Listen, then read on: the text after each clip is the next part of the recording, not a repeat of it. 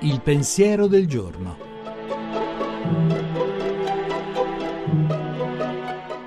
In studio Giuseppe Savagnone, editorialista e pubblicista. Oggi temiamo la solitudine più di ogni altra cosa.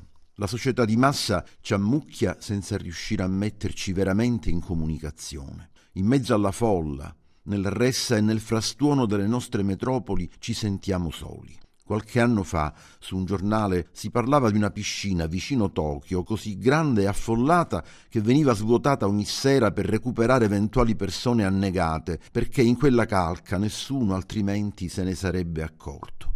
Ed è angoscioso avere la percezione in certi momenti che al mondo non c'è chi ci conosca veramente sicuri di noi.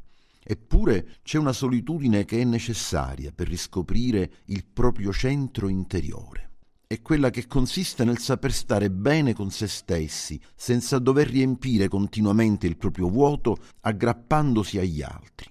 Soltanto chi è capace di questo può evitare il senso di isolamento che così spesso ci opprime anche quando siamo in compagnia perché allora coloro che abbiamo intorno diventano, invece che un semplice appiglio, come lo è una tavola di salvataggio per il naufrago, persone importanti per se stesse e la paura di essere abbandonati lascia il posto all'impegno di non abbandonare gli altri che hanno bisogno di noi.